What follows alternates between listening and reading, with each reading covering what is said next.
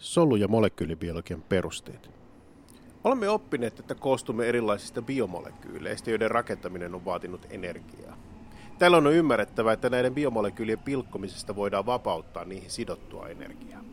Ja tällä vapautuneella energialla voimme sitten rakentaa uusia biomolekyylejä ja ylläpitää ruumiin lämpöämme tai liikkua.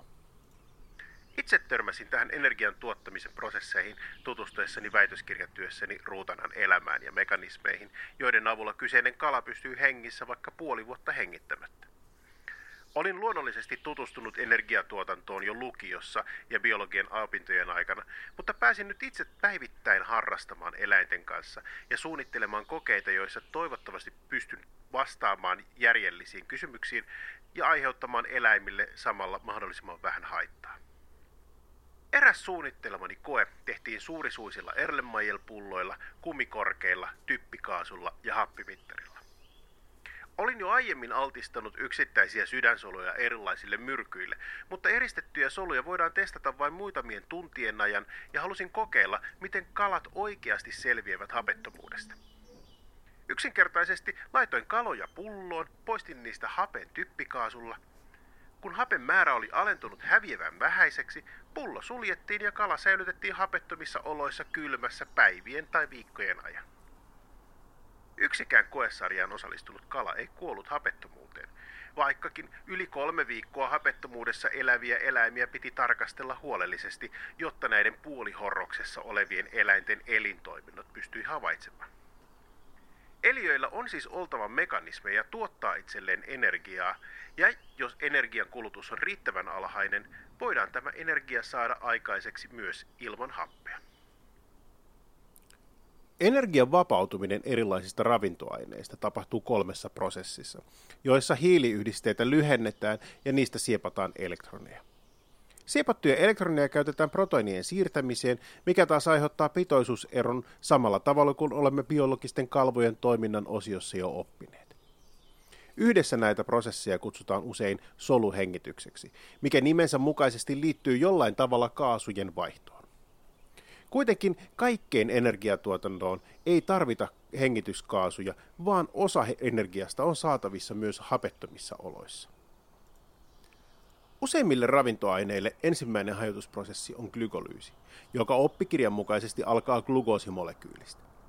Olemme oppineet, että yksinkertaisetkin sokerit ovat kestäviä molekyylejä, joten glukoosin pilkkominen voi tapahtua vain, jos osaan reaktioista syötetään energiaa. Sitten glykolyysissä on kaksi vaihetta. Ensimmäinen, jossa energiaa syötetään glukoosin muokkaamiseen, ja jälkimmäinen, jossa hajotusprosessi luovuttaa energiaa. Yhdessä nämä pilkkovat kuuden hiilen glukoosin kolmen hiilen pituiseksi palurypälehapoksi eli pyruvaatiksi. Pilkkominen ei kuitenkaan voi tapahtua suoraan, vaan molekyyliä on tätä ennen hieman muokattava. Glukoosin muokkaaminen alkaa fosforiloinnilla. Tällöin fosfaatti siirretään adenosiinitrifosfaatilta ATPltä glukoosille. Luonnollisesti tämä on energiaa vaativa prosessi. Fosfaatin lisääminen tekee glukoosista paitsi energeettisemmän molekyylin, myös negatiivisesti varautuneen, jolloin soluun siirretty fosforiloitu glukoosi voidaan pitää solun sisällä. Glukolyysin toinen reaktio on yksinkertaisille sokereille tyypillinen renkaan avautuminen ja sulkeutuminen. Siinä kuuden atomin rengas avautuu ja muodostaa viiden atomin renkaan. Muodostuneeseen yhdisteeseen liitetään toinen fosfaatti, jälleen ATPltä, eli molekyyli on nyt entistä energeettisempi, ja energiaa sen rakentamiseen on tarvittu jo kahden ATPn verran. Muodostunut korkeaenergeettinen molekyyli voidaan nyt leikata keskeltä kahtia, jolloin muodostuu kaksi kolmen hiilen pituista molekyyliä. Nämä molekyylit poikkeavat hieman toisistaan, mutta ne voidaan yksinkertaisesti muuttaa toisikseen. Vaikka leikkaaminen lisää epäjärjestystä, vaatii se melko paljon energiaa, eli se ei voi tapahtua itsekseen. Kuitenkin kolmen hiilen tuotteiden tehokas käyttö saa tämän reaktion etenemään. Vihdoin kolmen hiilen pituisen molekyylin muokkaaminen alkaa tuottaa enemmän energiaa kuin reaktion etenemiselle tarvitaan. Molekyylistä siepataan vetyatomeja, eli elektroneja ja protoneita.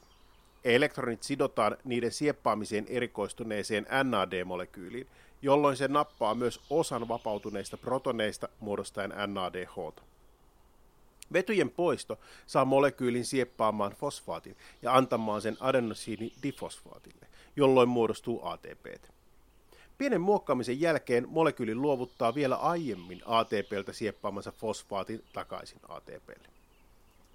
Sitten glukoosin pilkkominen palorypälehapoksi tuottaa neljä fosfaattia ja kaksi energeettistä NADH-molekyyliä, mutta prosessin alku vaatii kahden ATPn käyttöä.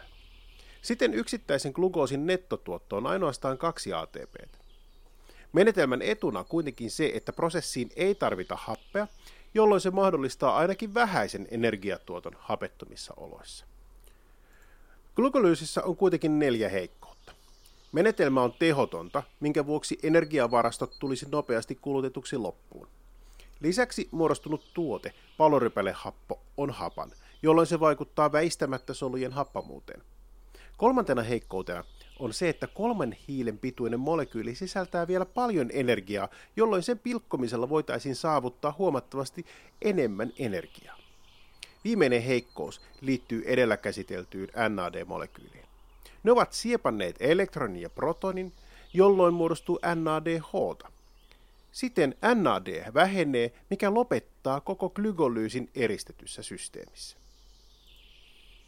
Tämän vuoksi yleensä palorypälehappo muutetaan hapettomissa oloissa maitohapoksi, joka kokemusperäisesti tunnemme kertyvän lihaksiin liian tehokkaan liikunnan seurauksena.